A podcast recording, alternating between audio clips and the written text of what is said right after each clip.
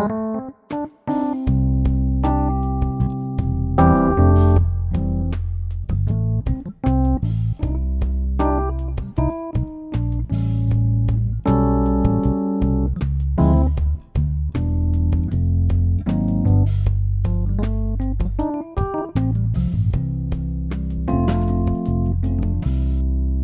welcome to our Pastor's Cut Podcast. This is the podcast for the week of February fifth, twenty twenty-three.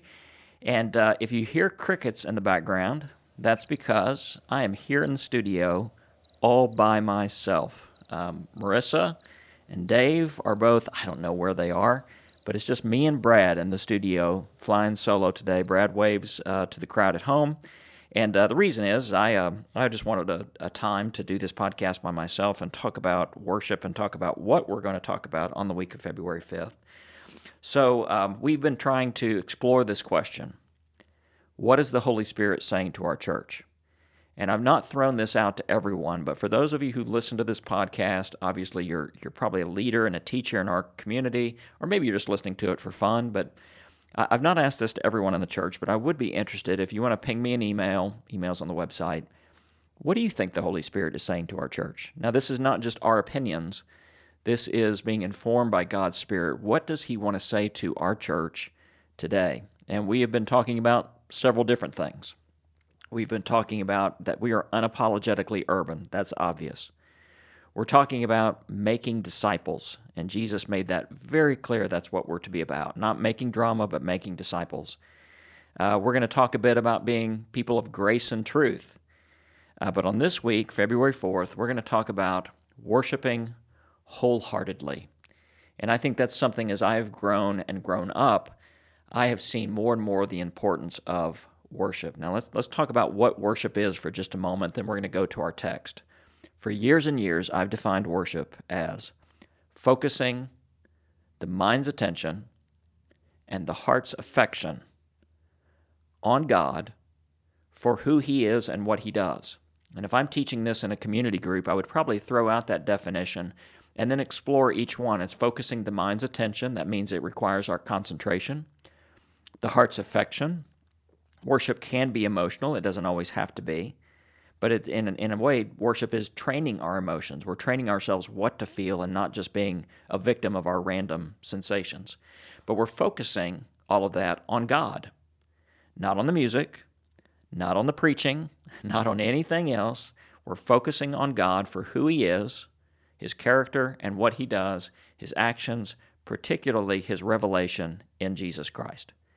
And so it's all about focus. And as a worship leader, as a person who Uh, in fact, just before we stepped in here, Brad and I walked through worship together uh, this coming Sunday. It's all about focus. What can we do to help people? We can't make you, but we can help you focus. So um, think about the most, this is not a word I really like all that much, but it it's, communicates, impactful. Think about your most impactful worship experiences. If I look back over forty-some-odd years of being a Christian, I don't remember every worship experience I've been a part of, much like I don't remember every meal I've ever eaten. But there's a couple that stand out. I remember one when I was in high school, and it was a rather undramatic worship experience on a Sunday night. My little church had Sunday night church and Sunday night worship, and it was raining outside, and the smell of rain in the air, and at the at the end, um, I don't even remember what song we really sang, but I was so overwhelmed by the presence of Jesus. I felt, though, as though if I turned to the left, I, I just felt I just felt His presence right beside me. I felt like if I turned my head to the left that He would be there. Again, there was nothing remarkable about that particular worship experience other than focus. I was focused. My heart and my mind were focused on God for who He is and what He is doing, okay? So wouldn't it be great if every worship experience were like that? My answer is no.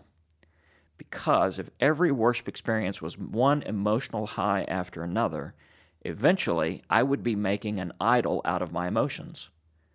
I would begin to seek that emotion, that high, rather than seeking Him.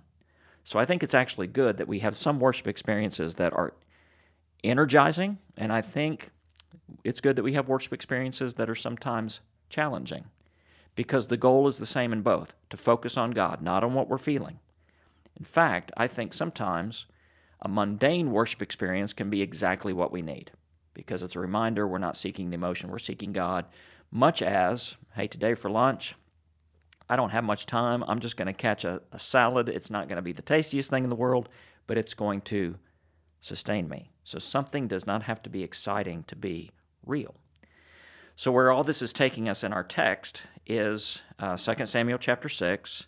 I'm going to read part of this to you. Part of it I'll, I'll just sum up, and, and you can read it in your on your own time and, and in your community groups. But I would challenge, um, if I were teaching this, what keeps you from focusing in worship? What keeps you from engaging? The bottom line answer is ourselves. The only barrier to us having a richer worship experience is our decision whether to have it or not. So here's Second Samuel chapter six. Let me let me set this up, and then I'm going to read it. I keep saying I'm going to read it, but then I don't. And by the way, this is tough, being in the studio all alone. Do you hear the crickets in the background? I do. So here we go. Uh, this is about one thousand years before Jesus. David, the second king of Israel, is consolidating his power. This is about seven or so years into his reign, where he's building out Jerusalem to be his capital. And in order to consolidate all of the political and religious power he can, he's moving the ark into Jerusalem to be with him. Okay? So this is Second Samuel chapter six, verse one. David again brought together all of the able young men of Israel, thirty thousand. I mean, this is a show of power. This is like rolling tanks uh, in, in Red Square. He is showing off his military might. He and all his men went to Baal of God, which is called by the name, the name of the Lord Almighty, who is enthroned between the cherub on the ark. They set the ark of God on a new cart and brought it from the house of Abinadab, which was on the hill. Uzzah and Ahio, sons of Abinadab, were guiding the new cart with the ark of God on it, and Ahio was walking in front of it. David and all of Israel were celebrating with all their might before the Lord, with castanets, harps, lyres, timbrels, sistrums, cymbals. Okay, so just get this scene. They're moving the ark toward Jerusalem. Um, they have it on a cart, and people are carrying it along. Now, there's two violations here. God commanded the way to move the ark, and it was not by putting it on a cart. It was by carrying it with poles. There were not to be just random people that we see here. There were be, to be priests. So here is the first aspect of worship that we're going to talk about on the morning that I teach this, reverence. We want to make sure that we're worshiping the right God in the right way. And we'll talk about one way we should do that here in just a moment. But David and his men were showing irreverence, maybe some ignorance, of how they weren't paying attention to how they should move the cart. Okay, in fact, I'll talk a little bit about, you notice they were guiding the cart, they were guiding the ark. Um, here's the deal, God's supposed to be the one guiding, not, not us, all right? So when they came to the threshing floor, this is verse six of Nahum, Uzzah reached out and took hold of the ark of God because the oxen had stumbled, and the Lord's anger burned against Uzzah because of his irreverent act. I'm just seeing an Indiana Jones scene in my head. Therefore, God struck him down, and he died there beside the ark. So because there was irreverence, there were casualties. So let's talk about, for just a moment, what reverent worship looks like. And I'm going to give a lot of applications on this the morning that I teach this, but I'm going to focus on one here. Ultimately, reverence for us in worship means that we worship in the name of Jesus Christ. And that sounds like a, a very simple thing, but just stop for just a moment. We don't come to worship in our own name. We don't come to worship because of who we are and because of what we need. A relationship with God is restored through Jesus Christ, and we come through Him to God. So this is an interesting experiment, and I had a pastor friend of mine share this with me years ago. Whenever he visited other churches, and now that, you know, whenever, whenever I go out to visit other churches, I'll do the same thing. Whenever I'm a part of a Christian worship service, I will pay attention to the clock and see how long it takes for the name of Jesus to be mentioned in the worship service. Now, this is not a magical mantra. It's it, worshiping in his name doesn't always mean we have to say his name right up front. But you know what? If it's a priority, it's probably going to be pretty evident. And I've been a part of some worship services where the name of Jesus was never mentioned. We talked a lot about God, and that's good. But we have to remember that we are worshiping in the name of Jesus.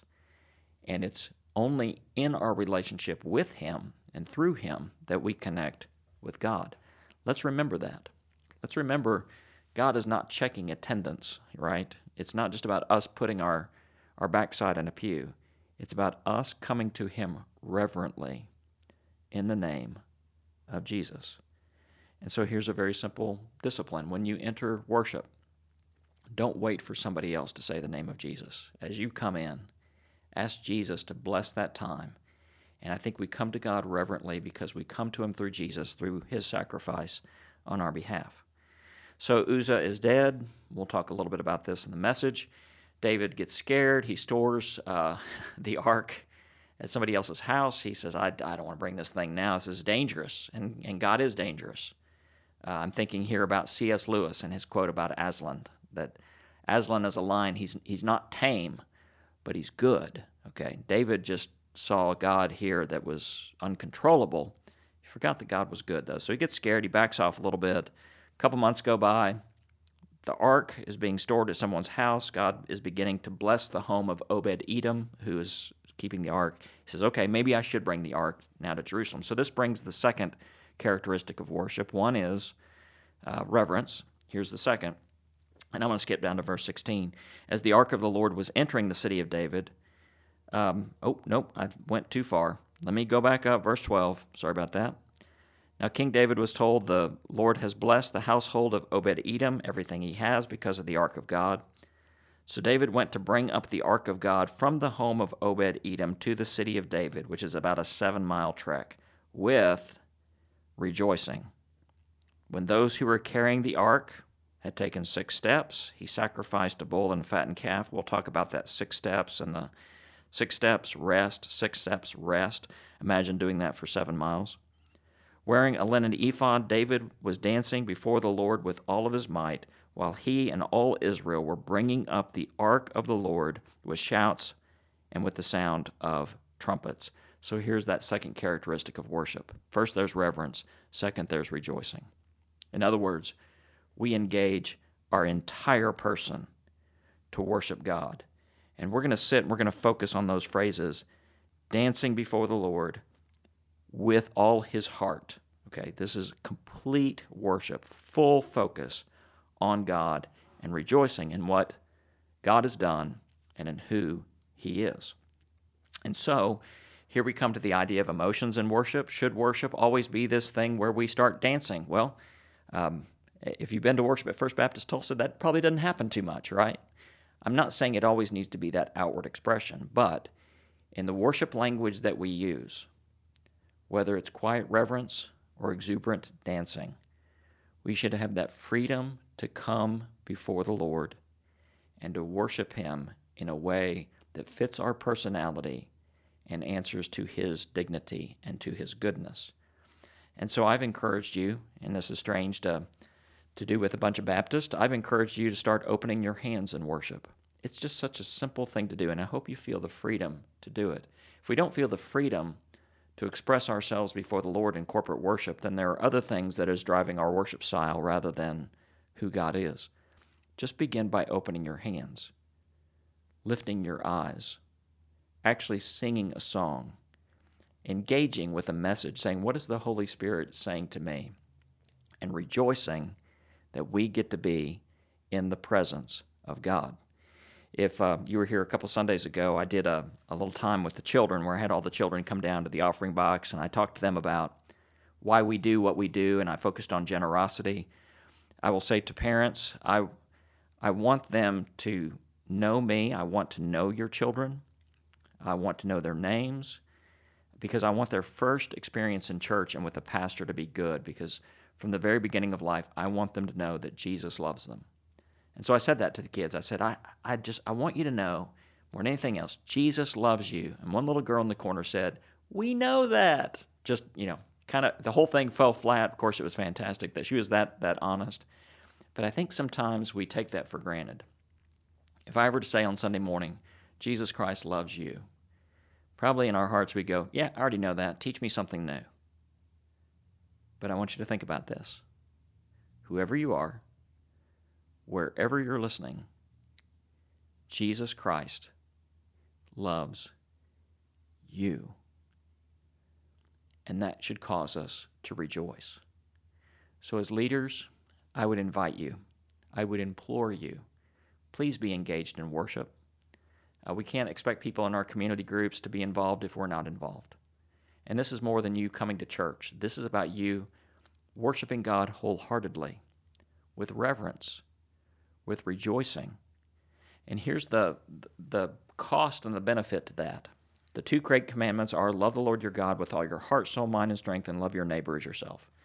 If you ever get to that point, say, yeah, I really don't need to go to worship anymore. I've heard all the songs. I've heard all the sermons. I'm good. Worship is where we express our love for God and where we're reminded that God loves us. If that love for God and from God runs dry, we have nothing to give to other people. If we let that source dry up, then our love for other people will dry up as well.